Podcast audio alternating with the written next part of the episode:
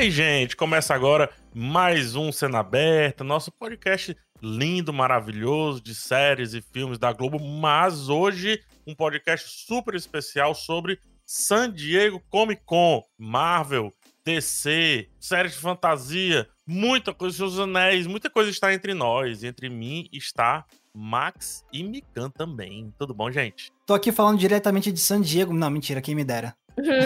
Ah, já imaginei você né? com a mãozinha no ouvido, assim. Eu, mas já... eu coloquei a mãozinha no meu ouvido exatamente. Muito bom. É o link tem que falar com um pouquinho de atraso, né? Exato. Tipo, Max, aí seis segundos. Boa noite, PH. Estou aqui, seu dia. ah, muito bom, gente. Hoje, ó, se prepara quem estiver ouvindo, porque a gente vai organizar o fomo que está na sua cabeça. Sabe aquelas suas amizades que ficaram comentando, saiu o trailer disso, saiu o trailer daquilo, fazem não sei o quê. O destaque foi isso, o destaque foi aquilo. No dia 1, um, isso, no dia 2, aquilo. Calma, bebê. Tem muita coisa. Calma, nenenzinho. A gente vai organizar na sua mente, vai entregar o que você precisa saber. Vamos trazer um pouco de opinião em cima do que foi lançado. E aí você pode pegar a opinião para você, utilize na mesa do bar tranquilamente. Não é isso, gente? Porque, assim, é preciso o mínimo de atenção ali, pelo menos no que mais importa cada um de vocês. E antes, o já tradicional primeira fila. Mas antes do primeira fila, o aviso de que esse podcast sai, ó, toda terça e toda sexta. Bem de manhãzinho, você já acorda e tome, tá nos seus ouvidos. É só acessar o G-Show, o Globoplay ou qualquer plataforma de áudio digital que com certeza nós estaremos lá. Ó, 97 edições, só falhamos uma vez e foi por duas horas, tá? Então, confia, bem cedinho de manhã já está lá nos seus ouvidos. Partiu primeira fila? Vamos. Bora. Simbora. Começando primeira fila e começando aqui no cinema, dia 28, chegou na quinta-feira, Lembrando, toda estreia do cinema é, é quinta-feira, tá, gente? Não sei se você ainda tá no outro planeta que estreia sexta-feira, mas é quinta-feira. Já faz quase 10 anos, né? pois é, eu lembro de eu gravando podcast sobre isso, sabe? Gente. é, essa grande mudança vai alterar nossa vida. Foi até melhor para mim. É. Mas, é, só para dizer que chega, ou chegou, o filme DC, Liga dos Super Pets. Exatamente. O filme é uma liga de justiça dos bichinhos, basicamente. Exatamente. é, tem o Crypto Supercão. Exatamente. Exatamente. Quem viu o trailer aí sabe que é uma pegada bem infantil, obviamente, né? É daqueles filmes que vem, no bom sentido, se utilizar do furor que são os super-heróis no cinema. Falando de super-herói, mas aqui não tão de super, temos o filme Um Herói, filme novo do Asghar Farhad, aclamado diretor iraniano, já venceu duas vezes o Oscar de melhor filme internacional, um por A Separação em 2011 e O Apartamento 2016. Esse apartamento é sensacional, diga-se de passagem, tá? Ah, preciso ver esse. É ainda. muito bom. Aqui no Um Herói, a gente tem o Rahim. Ele tá na prisão por causa de uma dívida que não conseguiu pagar. Durante uma licença de dois dias, ele tenta convencer o seu credor a retirar a queixa. E aí, talvez ele consiga pagar a parte do que deve. Mas as coisas obviamente não vão sair como planejado. Esse aí eu tô muito interessado em assistir, porque o Farhad ele consegue pegar umas premissas assim meio que parece de drama, ele consegue criar uma situação extremamente tensa a partir disso, então acho que esse tem o potencial de ser mais um filme assim desse que te deixa meio inquietado, assim. É, esse parece bem, bem tenso, né? O cara fugindo do agiota, poxa. É, eu não vi o A Separação. O único filme que eu vi dele, confesso, foi o Apartamento e nem sabia que era dele, tá? Só porque tá aqui na pauta e eu, ah, peguei. Eu, eu, sou o inverso de você, eu não vi o apartamento, mas eu vi a separação. E você gostou, Max? Sim. Ah, legal. Então, ó, já tem aí dois filmes que Cena Aberta gosta muito. Agora eu vou ver esse terceiro e eu vou gostar também, é Pronto, isso? fechou. Pra gente completar a tríade. a tríade. Aí a gente combina então da gente não ver. É isso, eu e o Max. A gente não vê, você vê, cada um viu um. Aí quando lançar o quarto filme... Aí os três vêm todos. Não, aí a gente se junta e forma um Megazord. É isso. Aí a gente vê, os três vêm e a gente fala, nossa, esse sim, galera. Não, tô brincando. Todos vejam, por favor. Uh, brincando, gente. Estreia também Aos Nossos Filhos, filme brasileiro, né, filme nacional, que é dirigido pela Maria de Medeiros. Filme que tem Mareta Severo, Zé de Abreu e Laura Castro. O filme é a adaptação do espetáculo teatral homônimo e trata das relações entre mãe e filha. No caso, a Vera, que é a mãe, é uma mulher que pegou em armas para lutar contra a ditadura e carrega terríveis traumas do seu passado. E a Tânia, que é a filha, vive um casamento de 15 anos com outra mulher. E aí ela tá grávida do primeiro filho do casal. A notícia da gravidez gera um embate intenso entre a família, que discorda completamente em opiniões relacionadas à construção familiar. Vamos lá para o nosso momento Globoplay.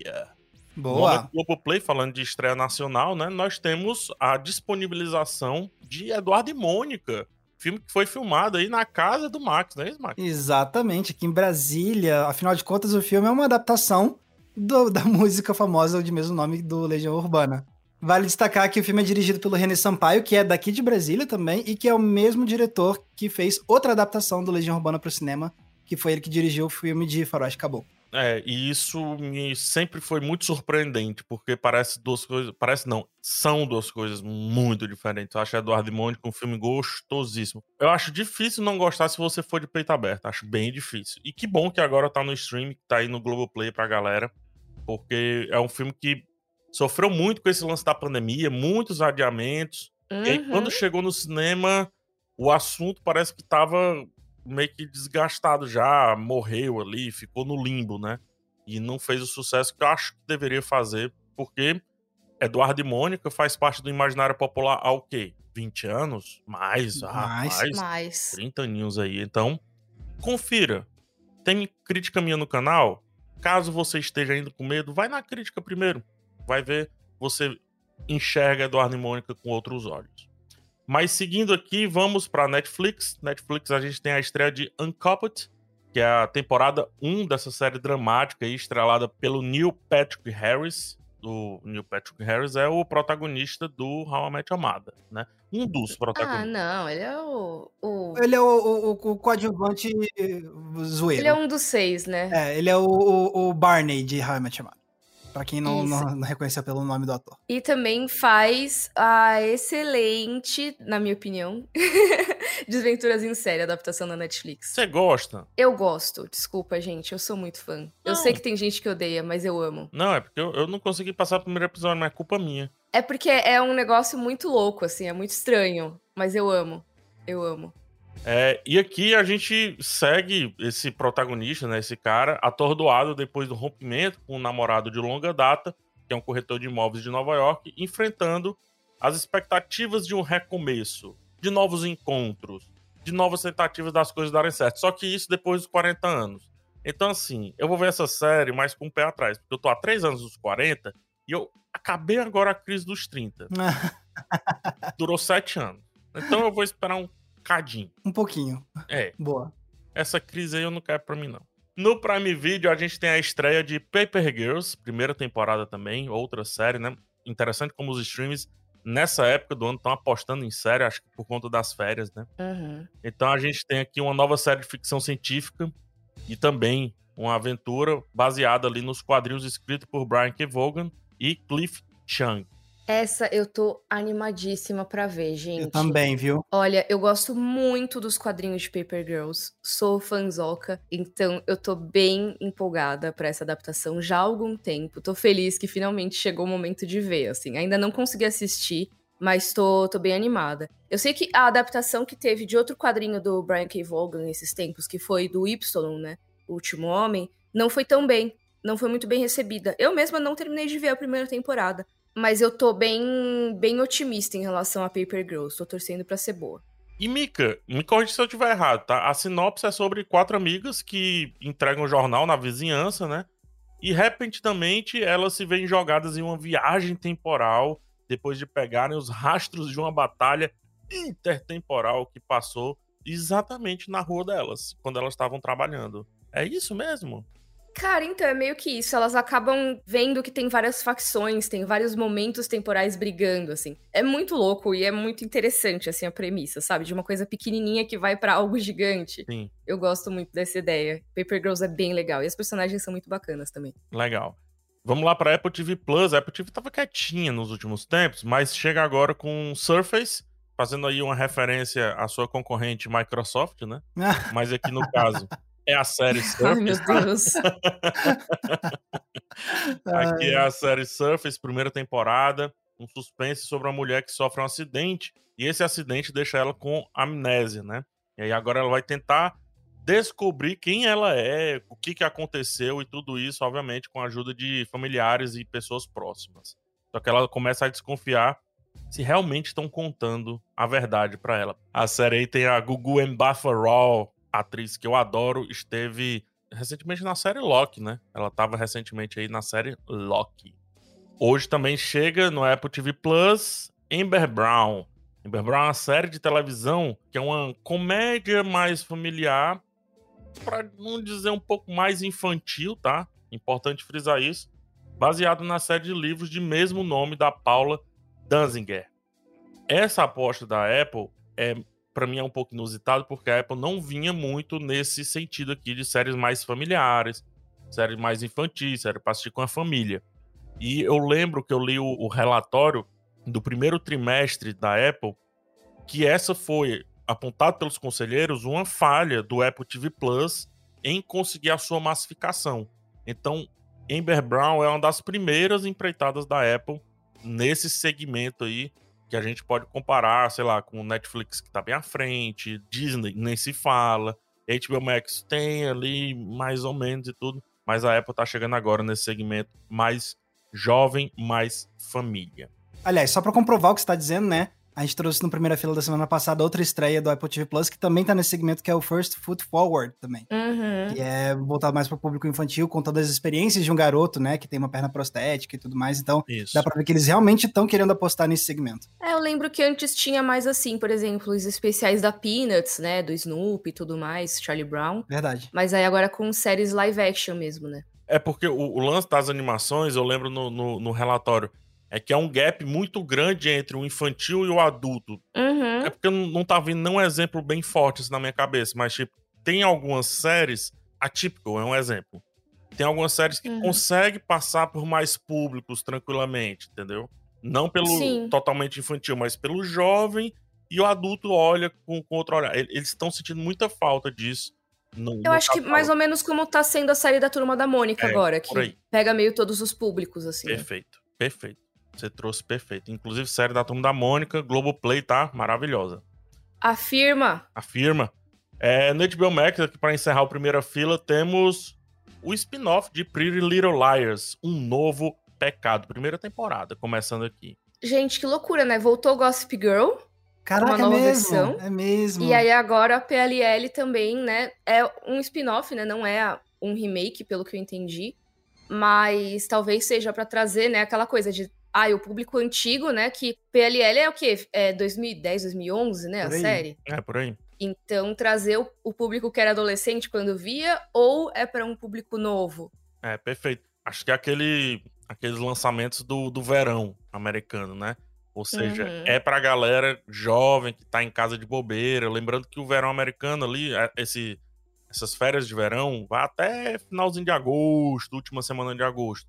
A gente tá meio que bem no, no ponto de inflexão da série. As pessoas já viajaram e estão voltando para os Estados Unidos, para o Canadá, etc. Então, por isso que tem muitos lançamentos nesse, nesse sentido para esse segmento. Mas, o que é que a gente tem visto, hein? Eu quero saber. Deixa eu ver aqui. O que tá menos faladorzinho hoje. Hum. Max, o que é que você tem visto? Beleza, então eu conferi o Telefone Preto, né? Lançamento de terror que inclusive foi comentado no primeira fila E aí? recentemente aqui. Cara, eu gostei mais do que eu tava esperando. Eu acho que eu gostei mais do que você, PH.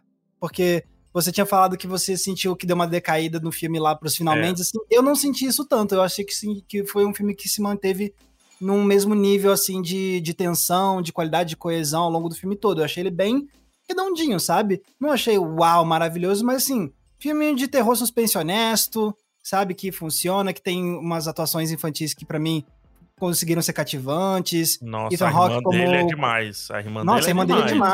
demais, muito. E, e- e o Ethan Hawke como vilão, assim, me surpreendeu também, assim, ele, ele trazendo esse lado mais psicótico, assim. Gostei, gostei. Mais do que no Cavaleiro da Lua, né? Que Sim. no Cavaleiro da Lua ele tá muito contido em geral, Isso, exatamente. Só o exatamente. cabelo é o mesmo. O resto. né?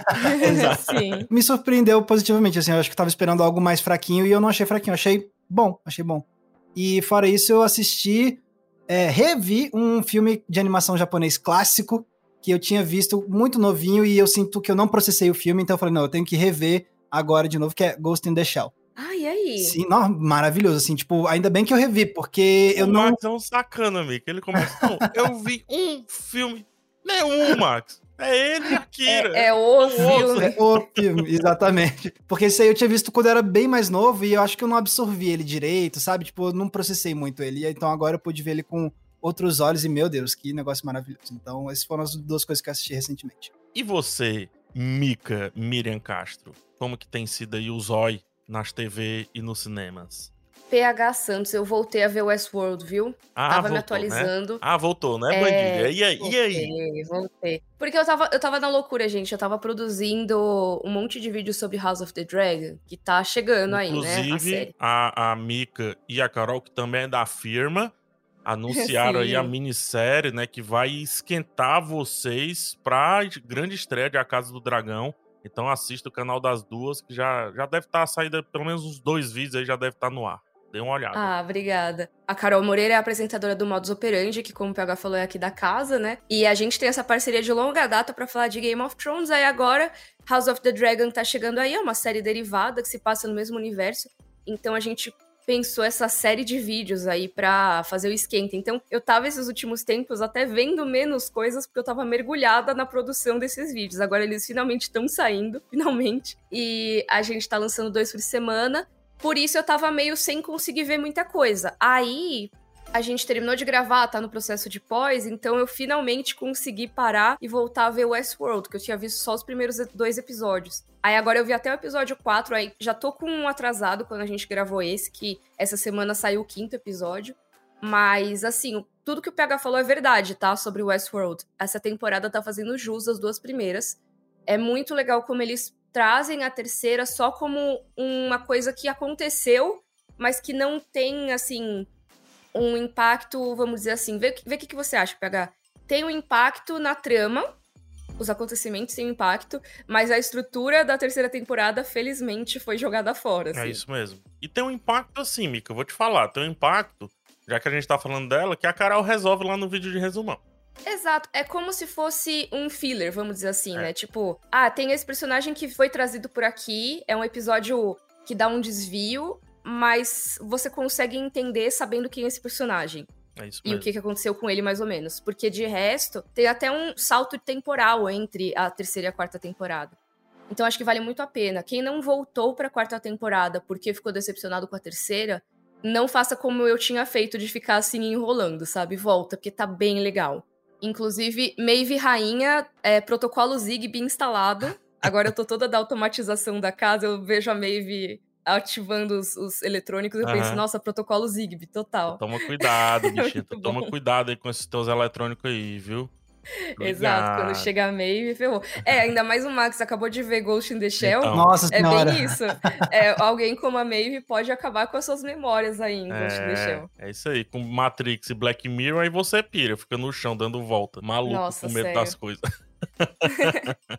Ghost in the Shell é impressionante a discussão sobre wearables que foi trazida Sim. ainda nos anos 90, sabe? Sim. É muito boa a discussão. É, é- antecipa muito, assim, é muito forte. Uhum. É, coisas que a gente tá pensando só agora, quase, né? Não só isso, muito também o legal. lance da inteligência em rede, muita coisa que eles Total. antecipam, assim. O que me questiona muito sobre essa questão da cultura pop, sabe? Se a cultura pop antecipa ou se as pessoas fazem porque viram na cultura pop. Mas enfim, é outro papo As duas coisas. As duas outro coisas. podcast. Tem um vídeo sobre isso. Vamos, um vamos discutir depois, depois. E você, PH, o que, que você tá assistindo? Eu fiz um intensivão, intensivinho, vou colocar assim, de HBO Max. Tô na metade do The White Lotus, série que Ô, tinha legal. passado em branco. Gosto demais. Ba- E recebeu indicações ao M, né? É, eu tô vendo por conta disso, né? Pra não falar bobagem durante o M. É, bacanérrima, nossa. muito é um- bom, The White Lotus, eu gosto muito. Quando eu falo que tô na metade, Max, terceiro, quarto episódio por ali. Hum, vai ficar melhor. Eu acho que eu tô entendendo. Ah, Uhum. eu curto muito White Lotus. Achei uma, uma das melhores séries que eu vi no ano passado. Olha aí, Max votaria nela no M, então. Votaria. Assim, depende, Ó. né? Eu não lembro com quem tá concorrendo, mas assim, se ganhar é merecido. É muito legal. E que elenco. Que elenco. Nossa, estreladíssimo. Perfeito. E eu também vi de uma tacada só Landscapers. Série também da HBO Max. A saída da série, a premissa da série é bem tradicional, tá? É um casal aparentemente comum, mas assim, bem ordinário, não no sentido terrível dessa palavra, ordinário no sentido de comum, super comum mesmo. Já é um casal de idade avançada, a gente tem a Olivia Colman como um dos integrantes desse casal. E eles se veem no meio de uma investigação quando dois corpos são descobertos no quintal da casa deles, certo? E cara, é uma trama de erros, né? A famosa trama de erros que vai descambando para um sarcasmo e parece que uma corda invisível puxa e diz: "Não, fica no drama". Então, quatro episódiozinhos, minissérie fechadinha, tá aí na, no HBO Max. Eu indico muito Landscapers, tá? Vou fazer um vídeo sobre. E eu diria que de minissérie assim, pro próximo M ela vai aparecer. E no mais é isso. Ah, já é bastante coisa. Muita Já coisa. É muita coisa. Já temos o que estamos assistindo, já temos muita coisa aí pra assistir. E agora nós teremos mais coisa ainda sobre o futuro do cinema e da TV com a San Diego Comic Con 2022. Partiu? Partiu. Bora! Gente, como eu falei, muita coisa. E eu não vou enrolar ninguém, não, tá? Vamos começar pelo carro-chefe de, desses negócios de San Diego, até porque o nome é Comic Con. Vamos começar pelo carro-chefe. Vamos falar de Marvel. Beleza. Sim, Até porque acho que a, a lista mais extensa de coisa que foi anunciado foi as Tem coisas da Marvel, né? coisa. Exatamente. Mas ó, eu só queria trazer uma coisa. Eu acho que é legal a gente comentar que a San Diego Comic Con ela tinha ficado sem os seus momentos de glória nesses últimos anos por conta da pandemia, Perfeito. né? E aí agora voltou meio que com força total a ter os anúncios e tudo Sim, mais. exato. Mica, tanto por conta da pandemia, mas um pouquinho antes da pandemia, a San Diego Comic Con 2019, ela foi um pouco esvaziada de propósito pelos grandes nomes. É bem legal você ter trazido esse assunto, porque a Marvel deixou muita coisa pra D23, deixou Star Wars, deixou outras coisas pra D23, né, que é a sua própria convenção. A DC fez a sua própria convenção. A própria Netflix também meio que fez uma convenção online ali em 2019. Deixou seus anúncios pra lá. Eu lembro de Sandman sendo anunciado lá e tal. Mas o que que acontece? Hoje a gente tem meio que um UFC das grandes marcas que dominam o entretenimento, né? Então, Sim. não dá pra você não ir pra algumas disputas, digamos assim. E quando eu falo disputa, é percepção de marca, tá? Sendo bem capitalista aqui no papo e bem marqueteiro. É percepção de marca. E aí essa Comic Con, ela junta esses dois pontos, que é essa grande disputa entre as grandes marcas que lidam com entretenimento e também a volta do presencial, né? Uhum, com certeza. É uma coisa que eu vejo, PH, você falou do esvaziamento, é muito parecido com o que aconteceu com a E3, que é a conferência de games, né? Que eu acho que, de certa forma, guardadas as devidas proporções e, assim, o que acontece no evento mesmo, é muito parecida a questão dos painéis, né? As grandes empresas vão lá dizer o que estão planejando e o hype é o chefe, né? Então, assim, você só promete, não necessariamente você vai entregar, mas você tem que prometer alguma coisa da hora. E a E3 passou por esse mesmo processo de várias empresas começaram a anunciar que iam fazer suas próprias conferências ou seus próprios eventos, e aí foi esvaziando um pouquinho. Tava prestes a esvaziar bastante, rolou a pandemia e meio que parou, assim. Aí agora é, é muito interessante porque a E3 tem a semana que deveria ser, aí acabou não tendo, mas muitos anúncios rolaram na mesma semana. Então, mesmo o evento esvaziado, acabou tendo muita coisa. E eu acho que a Comic Con acabou rolando esse impacto da pandemia antes de rolar o esvaziamento total, então agora esse ano voltou com muita força. Perfeito, perfeito. E também a vontade das pessoas de voltarem a sair de casa, assim, mas ao mesmo tempo uma nova cultura de que aquilo que passa nas telinhas parece que tem um impacto maior do que um dia já teve. A gente já comentou isso Uhum. várias vezes aqui no podcast também. A gente não precisa se repetir, mas com certeza essa Comic Con você vê eles se utilizando bastante do poder do stream e do poder do vou chamar de home video para fazer uma referência aos DVDs e, e fitas Uhum. até. É o novo home video. É o novo né? home video, é o novo home video. Você vê eles dividindo o painel e algumas empresas misturando o painel, colocando o home video, entre aspas, na mesma altura, no mesmo peso do que um estreia pro cinema. Isso me chamou muita atenção. Muita é atenção mesmo. Inclusive com a Marvel mesmo, né? Marvel, Uhum. você vai vendo as- os, os anúncios, filme, aí no meio dos anúncios de filme tem lá um negócio de série, e aí É. outra série, assim, é, tá muito pau a pau mesmo. É, muito forte. Uhum. Vamos começar aqui pelas animações, tá? A Marvel trouxe o What If, inclusive exibiu apenas para quem estava presente alguns trechos de episódios da segunda temporada e já confirmou uma terceira temporada. Não tem previsão de estreia, mas fica lá para 2024, 25 por ali, porque a segunda temporada vai sair em 2023. E essa segunda temporada já tinha até sido parcialmente feita, né? Porque ficou coisa da primeira pra segunda temporada. Ah, não sabia. Então, É, era pra ser acho que 10 episódios, né, PH? E ficou só com 9. exatamente. Então já tem um episódio que foi levado pra Nick, próxima. eu acho que era pra ser 12 episódios, sabia? Ah, até mais, pode É, eu crer, acho que era pra então. ser 12 É. episódios. Ficaram 3 ou 4 de fora, um negócio desse. Eles acabaram fazendo uma temporada reduzida e aí acabou que já sobrou pra próxima. Mas legal que já confirmaram até uma terceira, né? E, de quebra, também confirmaram Marvel Zombies, que é um meio spin-off, meio não ali de What If, porque Marvel Zombies vai seguir o mesmo esquema de What If, que são animações fechadinhas, só que no caso de Marvel Zombies, focado no, no multiverso, ou no universo ali, na realidade, onde os heróis são zumbis, né? Existe uma zumbificação do mundo ali em Marvel Zombies. Que já é uma coisa que existe há um tempo nos quadrinhos, né? Você tem o quadrinho Marvel Zombies. E isso era uma coisa bem esperada quando rolou o What If, a animação. O What If, eu tinha falado na época da estreia que era como se fosse um grande tubo de ensaio de pilotos, né? É aquela coisa que você joga uma ideia lá, vê se faz sucesso, vê se funciona. Algumas coisas foram utilizadas em Doutor Estranho 2, importante dizer, né? Uhum, E agora, né, os zombies. Não quer dizer que tenha sido por causa do episódio especificamente, mas funciona como um, um teste de público. No caso também. dos zombies foi, tá? Porque Ah, os episódios melhores de zombies descende exatamente do episódio de zombies que teve lá na É a primeira mesma temporada. coisa, É, basicamente, né? sai de lá, Uhum, sai de que lá legal. total. Acredito que vai acontecer isso mais vezes, tá? Essa segunda temporada acho que eles vão ficar mais livres ainda pra testar algumas coisas. Deu a Uhum, entender. Com certeza. Aposto muito que vai ter um dia, ai, a série da Capitã Britânia, sabe? Tipo uma coisa É, assim. acho que vai ser por vai aí. ter. E seguindo aqui com as animações, rapidinho, também tivemos um papo sobre Homem-Aranha Calouro. Sempre tem que ter um desenho do Homem-Aranha existindo e a Disney Plus não ia ficar fora dessa. E a Disney também gastou um tempinho pra falar sobre X-Men, a continuação daquela série animada que nós conhecemos pelo. Esse eu tô empolgado. Essa de, ó, tem aqui uma lista de animações da Marvel, mas quando eu bato o olho, tá lá, X-Men 97, eu, opa! Aí funcionou a, a fisgada da nostalgia, porque era um dos meus desenhos favoritos da infância. Então, quando. Era muito legal. Então, tipo, saber que eles vão continuar essa história, putz, muito bom. Max, eles vão continuar e vão continuar com as consequências lá daquela série, tanto que o novo líder foi confirmado é o Magneto. Então quem assistiu lá a série, sem dar muito spoiler, quem assistiu a série sabe porque o Magneto é o novo líder dos X-Men. Olha, muito bom. É do jeito que tem que ser feito.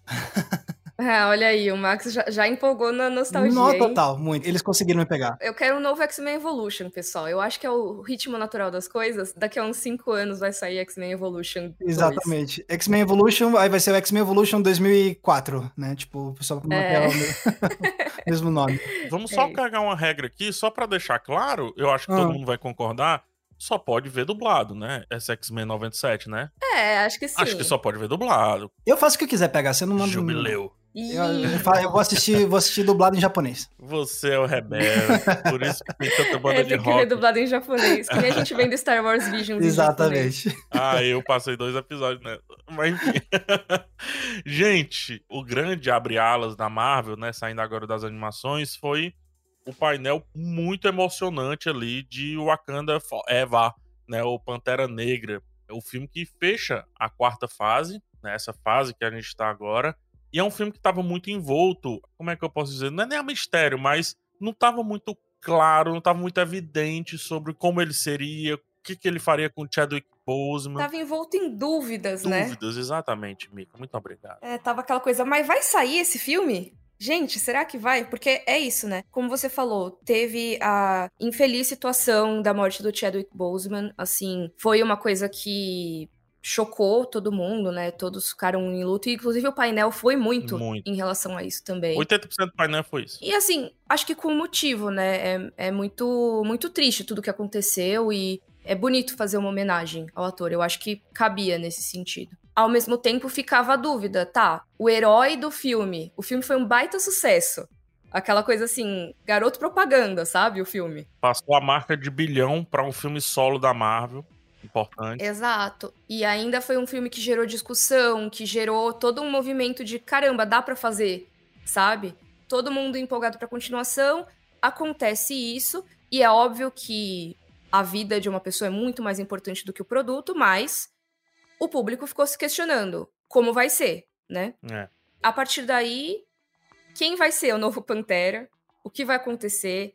Qual vai ser a trama desse filme? Praticamente eu imagino que eles tenham tido que resetar tudo, né? Por isso que demorou tanto também. Sim. É, e também teve toda a questão da pandemia, que pegou de jeito, né? E pandemia, mais a morte do Chadwick Boseman, enfim. Sim, e teve também um, a polêmica da Letitia Wright. As polêmicas também, né? da Letitia Wright, né? O que coloca em xeque realmente quem vai vestir o manto. Então tá toda essa discussão em cima de quem vai assumir o manto. O trailer, para quem não viu ainda, mostra o nascimento de uma criança que aparentemente é o filho do Pantera Negra.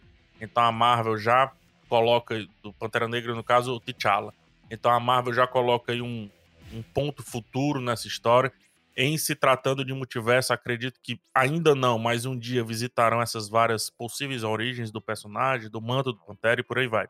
Mais um destaque, gente, do painel. Eu vou trazer aqui um relato do Thiago Romari sobre um momento muito especial nesse painel, que foi quando o Ryan Coogler disse que ele assistiu junto com o Chadwick Boseman um corte de Pantera Negra, né? Parte, partezinha do Pantera Negra na Comic Con que eles fizeram juntos. E o Chadwick, que não tinha assistido esse corte ainda, ficou todo o tempo apertando o ombro do, do Ryan Coogler, como quem diz: carai, bicho, que é isso e tal.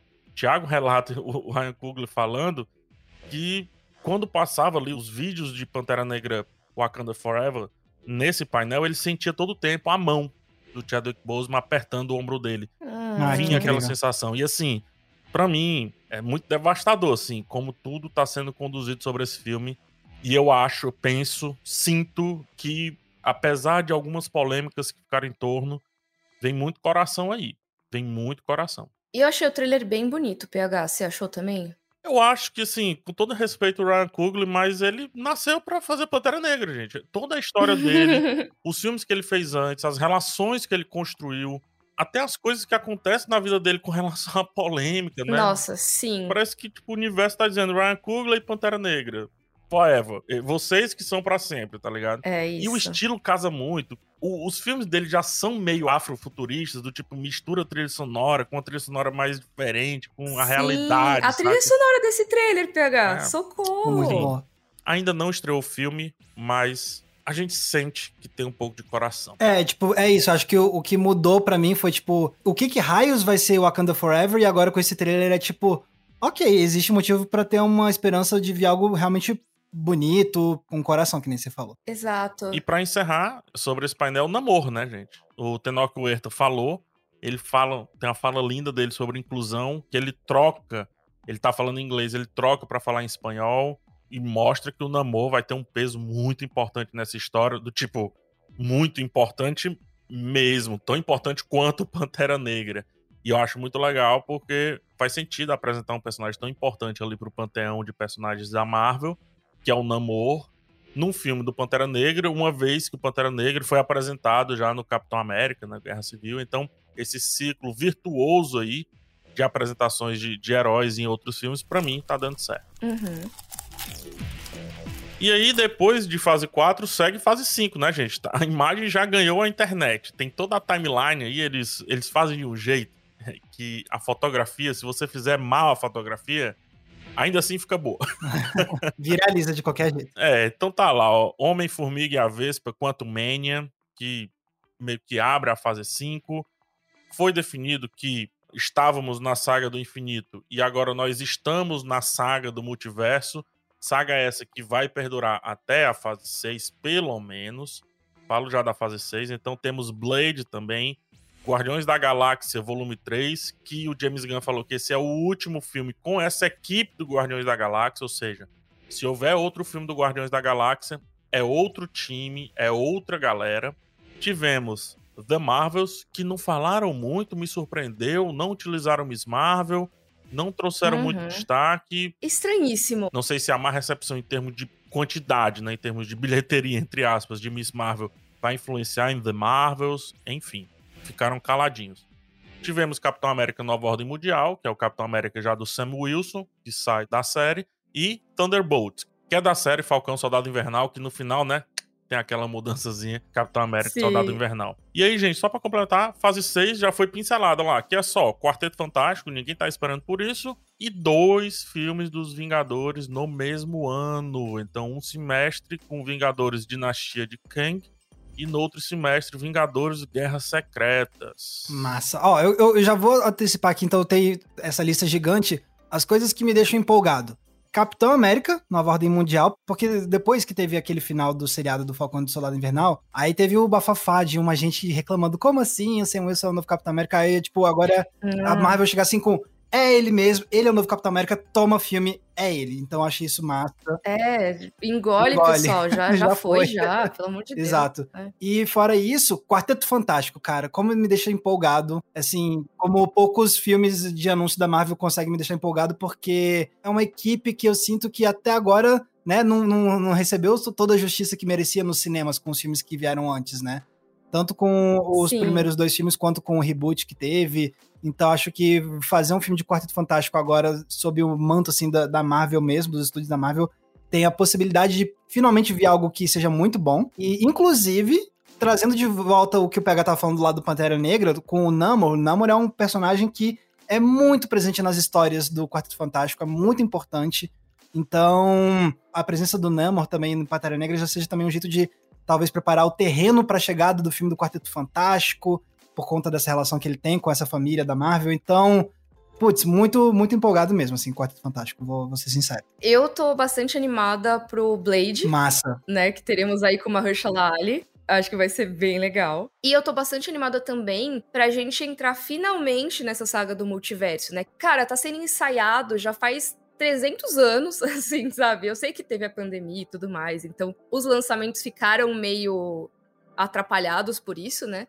Mas desde o começo dessas séries do universo cinematográfico da Marvel, já existe esse flerte com o multiverso, né? Com a saga do Kang, que é esse grande vilão Sim. dessa nova saga. É algo que, assim, em Loki já existe, sabe? E a gente vai ter a temporada 2 de Loki, e aí só lá na frente que vai ter Dinastia Kang, né? Na fase 6. Nossa, Mika, isso que você falou é muito legal porque me remete ao que o PH falou agora há pouco sobre como as séries de TV estão tendo muito, quase mesmo cacife que os filmes. Olha isso, cara. O grande vilão dessa fase 6, que é o Kang, ele aparece num seriado, que é o do Loki, assim, tipo, é de onde ele surge, né? Então é muita moral. É, que ele é mencionado, assim, pela primeira vez, né? Existe o impacto da existência dele em Loki, e é uma coisa que eu esperava muito mais que o Arif trouxesse com mais força, que o Doutor Estranho 2 trouxesse com mais força, Sim. né? E eu sinto que eles estão meio que guardando, sabe? Segurando. De um jeito que me decepcionava um pouco, porque parecia que a série não ia ter nenhum impacto. E agora, finalmente. Isso que você falou, Mika, eu acho que é todo o meu sentimento com a fase 4 e também com os anúncios da fase 5. De filmes, tá? Falando de filmes, não de séries. De filmes. É tipo, é impactante, pero não mútil. Eu acho que eles estão muito segurando as rédeas para baixar o nível e um nível que eles mesmos aumentaram a, alturas cavalares no caso de Vingadores Guerra Infinita e Ultimato. É como se a Marvel tivesse puxando a própria Marvel na fase 4 e na fase 5, e isso vai realmente soltar na fase 6, que é para chegar em Vingadores, do pessoal não dando mais tanta moral e chega estourando tudo. É o sentimento que eu é, fico. tirar sabe? o pé do acelerador, né? Tipo, ah, foi aqui, acelerou até o Thanos, puxa o break, né? Puxa o freio de mão. É. E aí agora vamos bem devagar. Só que aí é isso, né? Se é pra ir bem devagar, eu realmente não entendo terem colocado Loki nesse momento, sabe? Para mim era mais pra frente. É porque eu acho que eles iam e depois desiram. Sim, tá mais deram uma segurada, talvez por causa da pandemia é, mesmo. É, talvez. Eu acho que tem muito a ver. É uma pena, assim, porque eu acho que todos esses filmes de agora, sabe? O Homem-Formiga e tudo mais, eu acho que era muito, sabe? Vamos, já estamos aqui total multiverso, que loucura, que nem um multiverso da loucura do Doutor Estranho. E acabou não rolando, sabe? É uma promessa que nunca é entregue. Mas o Kang tá aí, tá? No filme do Homem-Formiga, amigo, é bom dizer. É, então, eu acho que pelo menos agora nessa fase a gente vai entrar com mais força nisso, mas demorou, né? É. O ano passado inteiro ficamos aí, né, esperando, esperando. Deixa eu só trazer as confirmações das séries que ficam entre fase 4 e fase 5, tá? Temos She-Hulk, né? Ainda fase 4. Foi confirmado, inclusive, a participação do Demolidor o Demolidor do Charlie Cox, daqui a pouco falar sobre ele também.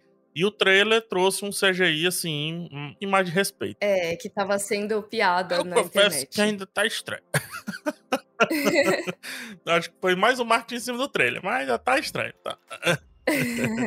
Temos Loki, temporada 2 confirmada, né?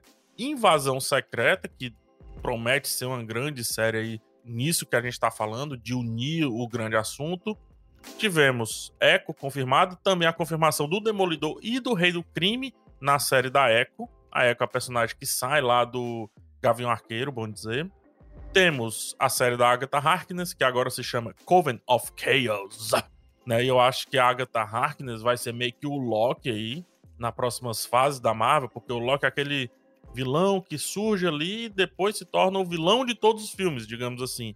Eu acho que a Agatha ela vai tomar esse, esse espaço, porque a personagem veio acachapante com relação a WandaVision. E a grande confirmação de séries, que é Demolidor, nascido de novo, com o Charlie Cox. Contexto aqui pra galera, o Charlie Cox ele fez o Demolidor das séries da Marvel na Netflix.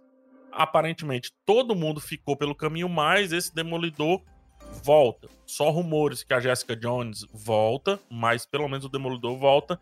E uma série com 18 episódios, que sai do padrão ali da Marvel no Disney Plus, tá? 18 episódios, Demolidor, mais uma vez dizendo, também aparecendo em She-Hulk, também aparecendo em Echo. Sabe por que, é que eu gosto disso? Porque combina muito com os quadrinhos que Demolidor é ponto comum Ele tá em todas. várias É histórias. verdade. É verdade, ele tá em todas. E assim, gente, eu amo o personagem. Eu gosto muito do Charlie Cox como ele. Não sei o que, vocês muito. acham, mas eu acho que essa foi uma decisão acertadíssima. A gente tem, sabe? Já tem a série. Vamos trazer ele. Demolidor é uma série que eu assisti as primeiras temporadas, depois eu não vi mais. Porque eu confesso que a parte da Electra me, me deu uma. Vanessa. jogou uma água no meu chopp, sabe? É, não, detestava, assim, era péssimo, desculpa. Mas, assim, eu gostava muito da série. E eu acho que era uma série que era feita com muito amor, sabe?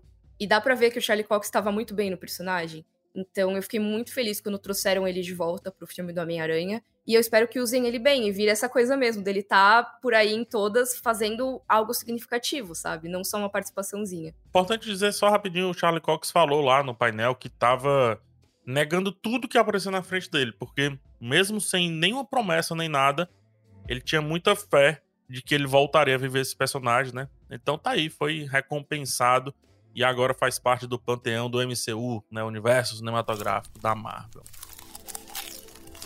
Enquanto a Marvel trouxe muita coisa, vamos lá na DC. A DC trouxe basicamente dois assuntos. Shazam, que saiu o trailer do segundo filme, né? A estreia do trailer de Shazam Fúria dos Deuses. Achei bem, bem na linha do Shazam ali e tal. História autocontida e tudo. E Adão Negro, Ó, né? sim. E o Adão Negro Hum, veio com The Rock. The Rock no palco e aquele show-off todo que eu não sei se ainda tá no time de fazer isso. Mas Pois é, dessas duas coisas aí, Adão Negro, tipo, ah, ok, mas o Shazam eu já acho um pouco mais interessante, porque, sinceramente, primeiro Shazam achei muito divertido. Eu amo o primeiro Shazam, Max. É muito legal, então, se for como o primeiro, pode trazer mais, tô, tô, tô interessado. Eu sempre bato nessa tecla, eu tenho até um vídeo sobre isso. Shazam, pra mim, é um exemplo muito bom de como os filmes às vezes se beneficiam muito de não se levar tão a sério, sabe? De assim, cara, eu sou um filme que vai ser cheio de piadas e cheio de brincadeiras e vai dar um quentinho no coração, e eu não quero ter grandes pretensões além disso. E pra mim ele tem muito sucesso nisso, sabe? O trailer fala isso, né, Mika? Ele tá numa crise Uhum. existencial infantil, Exato. mas com relação ao herói Shazam. Tipo, cara, eu não sou o Superman, nem o Batman e tal. Tipo, É, o moleque tá com 13 anos descobrindo a síndrome do impostor. pô, e ele meio que tá sozinho nessa, porque é o assunto da DC. Praticamente sobrou ele quem? Sobrou ele o Aquaman, né? Esperava que viria a confirmação do Henry Cavill continuando como Superman, mas não aconteceu isso. A DC claramente ainda tá se reestruturando, principalmente depois do acordo lá com a Discovery, né? E os novos rumos, as novas gerências. Então tá se reestruturando mais uma vez. A DC tá se reestruturando há 15 anos, mais ou menos. Mais uma vez ela tá tentando saber o que é que vai ser. E o painel vazio da DC vai muito nesse sentido, né? Não é o momento ainda de lidar com grandes assuntos, digamos assim. É, e aí, assim, eu não sei como é que tá a confirmação do DC Fandom esse ano, que foi uma coisa que eles trouxeram muito pra. Durante a pandemia, né, 2020 teve um, 2021 teve outro, que é esse grande evento online que eles fazem com todos os anúncios, trailers e tudo mais. Então pode ser que eles estejam guardando alguma coisa para o fim do ano. Então acho que a gente tem que aguardar um pouquinho, mas é, realmente tá complicado o universo da DC no cinema, né? Teve também toda a questão com Ezra Miller. Não dá para saber o que é que vai ser em Flash, é, né? O que que vai acontecer, o que que vai rolar com Flash. Tá meio complicado, assim. É uma mistura de azar com um monte de outras coisas, assim. Então, realmente temos que aguardar. Mas eu confesso que foi bem legal ver a resposta das pessoas ao The Rock como Adão Negro. Eu acho que foi bem bacana, assim. Tem que ver o que, que vai ser esse filme, assim, o que, que dá para esperar dele. Mas para mim é o Shazam 2. Shazam 2 foi, foi o grande destaque é, pra mim. Mas vamos combinar, o The Rock ele vende areia no deserto, né? É verdade. É, então, é isso. Então, realmente, é, é muito legal. E deu para ver, assim, faz tempo que ele tá empolgadaço pra isso. Então, isso é muito legal. Agora, a gente, os três aqui, muito fãs de séries de fantasia e fomos muito bem agraciados, né, com essa Comic Con. Uhum. Que teve, só assim, por alto, teve trailer novo de A Casa do Dragão, né? A nova série do universo de Game of Thrones. Teve trailer novo de Os Anéis de Poder, de Senhor dos Anéis, e teve de Sandman também. Três, assim, pesos pesados e tudo que vai chegar agora. Tipo, a gente piscou, tá as três séries aqui com a gente. Pois é, tudo agora no segundo semestre desse ano. A Casa do Dragão, né, House of the Dragon, já foi anunciada há um tempinho é essa nova série aí do universo Game of Thrones, como o Max falou, que se passa uns 200 anos antes, mais ou menos, de Game of Thrones, né? Então não é uma continuação de GOT, tá? Não vai ser um negócio pós Game of Thrones. Talvez algumas pessoas se confundam um pouco com isso, porque são meio que uns ancestrais da Daenerys isso. do Game of Thrones. Só que nessa época os dragões ainda não tinham sido extintos. Então tem muito, muito dragão. dragão. Vai ter briga de dragão. Muito bom. E não sei se você viu, Mika, confirmaram aí que 17 dragões, mais ou menos, vão aparecer. 17? É, vão aparecer não na primeira temporada, ao longo ah, da tá, trama, okay. tá? Só dando um contexto rapidinho. Como a gente tá falando de história dos Targaryen e dos Velaryon, praticamente cada um tem um dragão. É, é meio que isso, porque nessa época tinha muitos dragões. Em Game of Thrones, a história começa, os dragões estão extintos, né? Isso. Porque é muito tempo depois. Mas nessa época é meio que quando teve mais dragão em Westeros, sabe? Ao mesmo tempo. E então, todos esses membros aí de, de Targaryen e Velaryon que o PH falou, eles têm sangue valeriano. Então, Exatamente. eles podem, né, tecnicamente, conquistar dragões e montar dragões. Aí você vai ter briga de dragão. E uma coisa que eu achei muito legal é que o design dos dragões, pelo que a gente viu no trailer, e também já foi confirmado pela produção da série, é que cada um tem um visual diferente, sabe? Tamanhos diferentes, ah, personalidades, porque isso é algo muito importante nessa história. E em Game of Thrones não existia tanto. Em Game of Thrones você tinha um pouquinho de diferença só de um pro outro. Era design padrão, era mock É, mas padrão, era né? assim, eles eram basicamente dragões iguais, assim. Tinha o Drogon, que era o meio que o principal, né, na série. Era um pouquinho diferente e ele tinha uma personalidade diferente, mas os outros dois eram basicamente iguais, assim, né? Pensando na, na maneira como eles eram apresentados. E agora não, um é completamente diferente do outro. Vai ter dourado, vai ter vermelho, tem dragão com barba até. É muito louco. Só de cara, a gente tem Caraxes, que já apareceu, né? Vai ser teoricamente dos principais, junto com a Vagar, né? Tem gente que fala Veiga, tem gente que fala Vagar, é. que é. E Syrax também, né? Exatamente, Syrax também. E a Vagar é a maior dragoa, né? Colocando assim. Uhum. em termos de tamanho e tudo. Vamos entender como é que vai ser esse peso diferente, né? Já tem ali uma micro, mini, talvez, quem sabe, aparição é, e um trailer, assim, eu acredito bem bacana. Foi um trailer divulgado antes da Comic Con, né? Não foi Sim. na Comic Con em si. Na é, Comic Con foi na não mesma semana, né? É, foi ali pra, pra se antecipar, né? Só que aí, assim, massa, amo Casa do Dragão, amo Game of Thrones.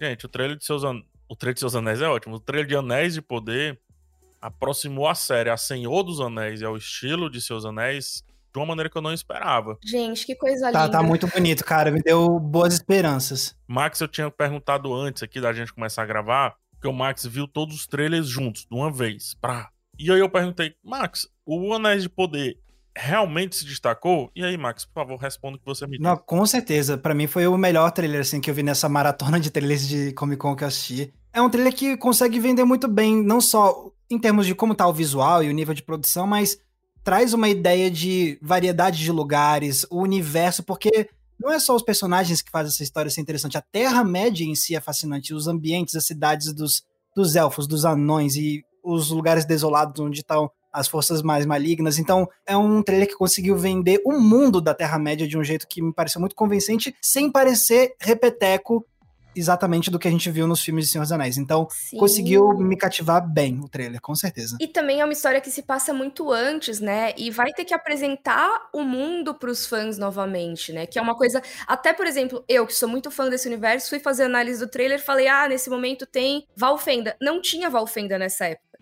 E eu errei na hora de falar porque é aquilo, né? É uma época muito anterior ao que a gente vê em O Senhor dos Anéis. Então, você tem diferentes tipos de seres vivos, você tem diferentes culturas, você tem coisas que na época do Senhor dos Anéis já mudaram pra caramba. Então, eles vão ter todo esse trabalho de trazer esse universo, né? Trazer as pessoas para esse universo que é familiar, mas é novo ao mesmo tempo.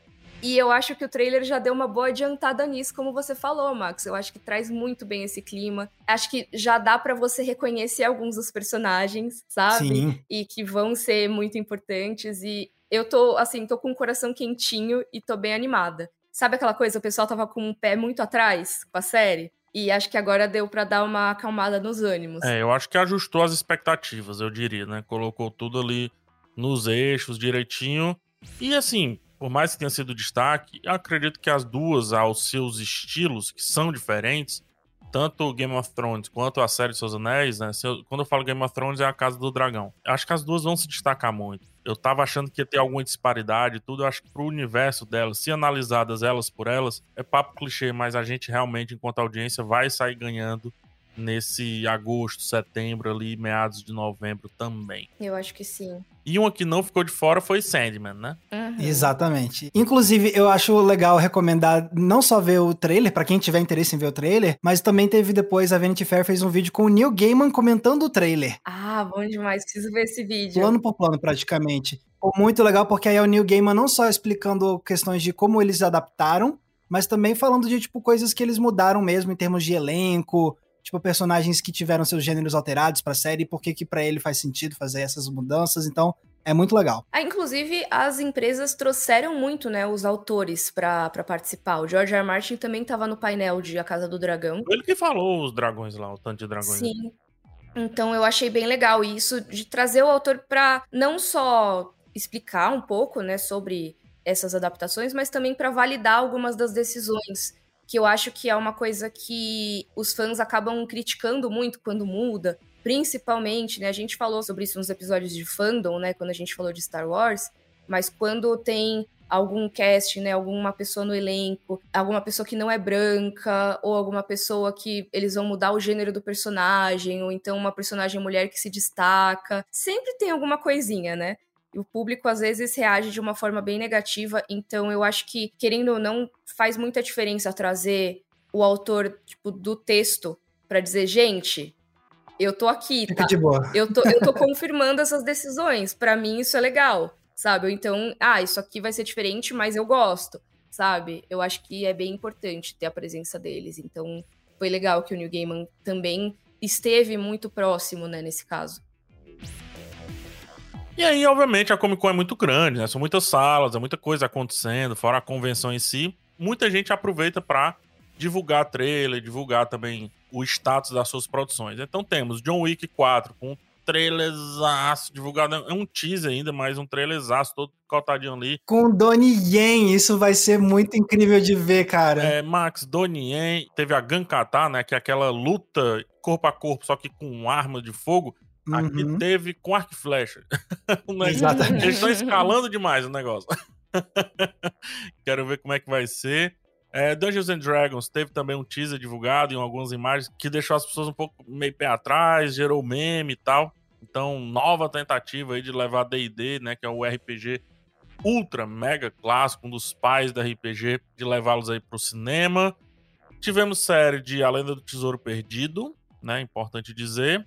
E provavelmente o último painel da série original de The Walking Dead.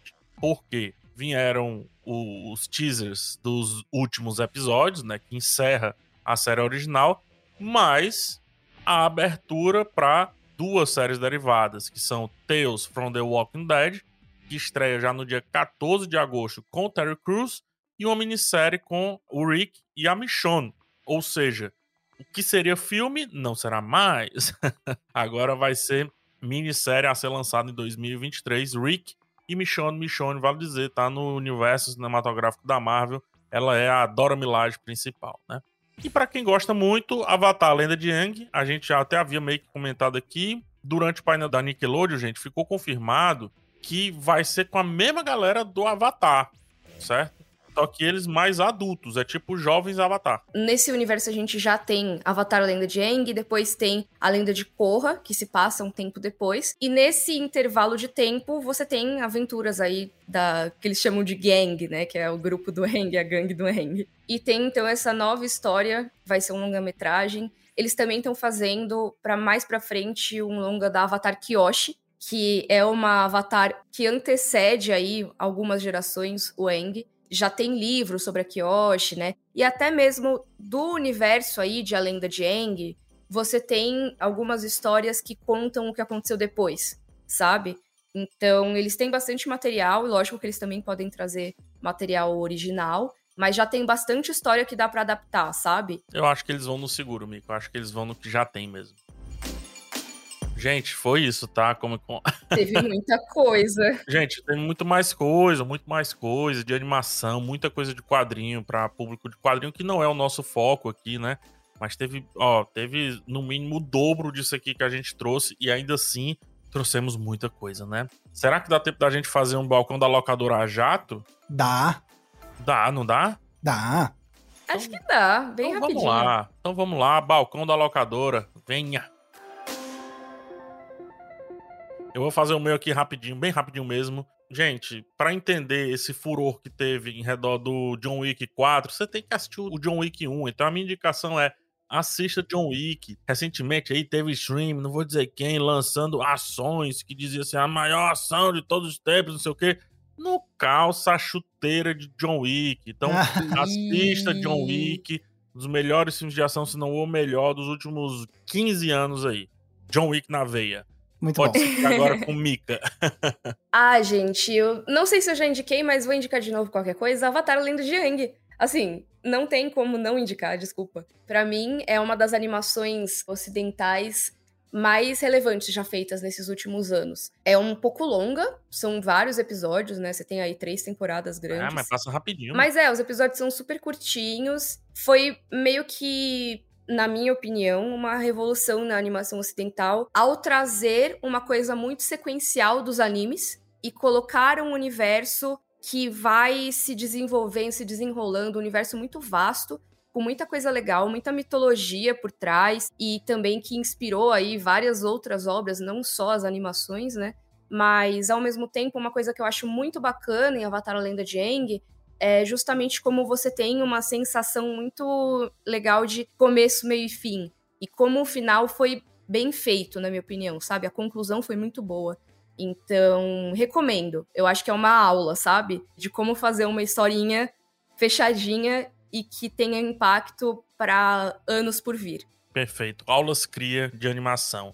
Max. Uhum. Eu vou trazer minha recomendação do balcão lá puxando do primeira fila, porque quando vocês me perguntaram, ah, e aí, do que, que vocês viram do Asgar Farhad? Eu falei, a separação gostou? Sim. Eu falei curtinho porque eu tava pensando, vai ser a minha indicação do balcão. Então eu vou trazer justamente a separação. Isso deveria ser considerado roubo aqui. Não, mas beleza. Tá de boa, chill. Mas é, eu vou, eu vou indicar A Separação, do Asghar Farhad, filme de 2011, que venceu o Oscar de melhor filme internacional.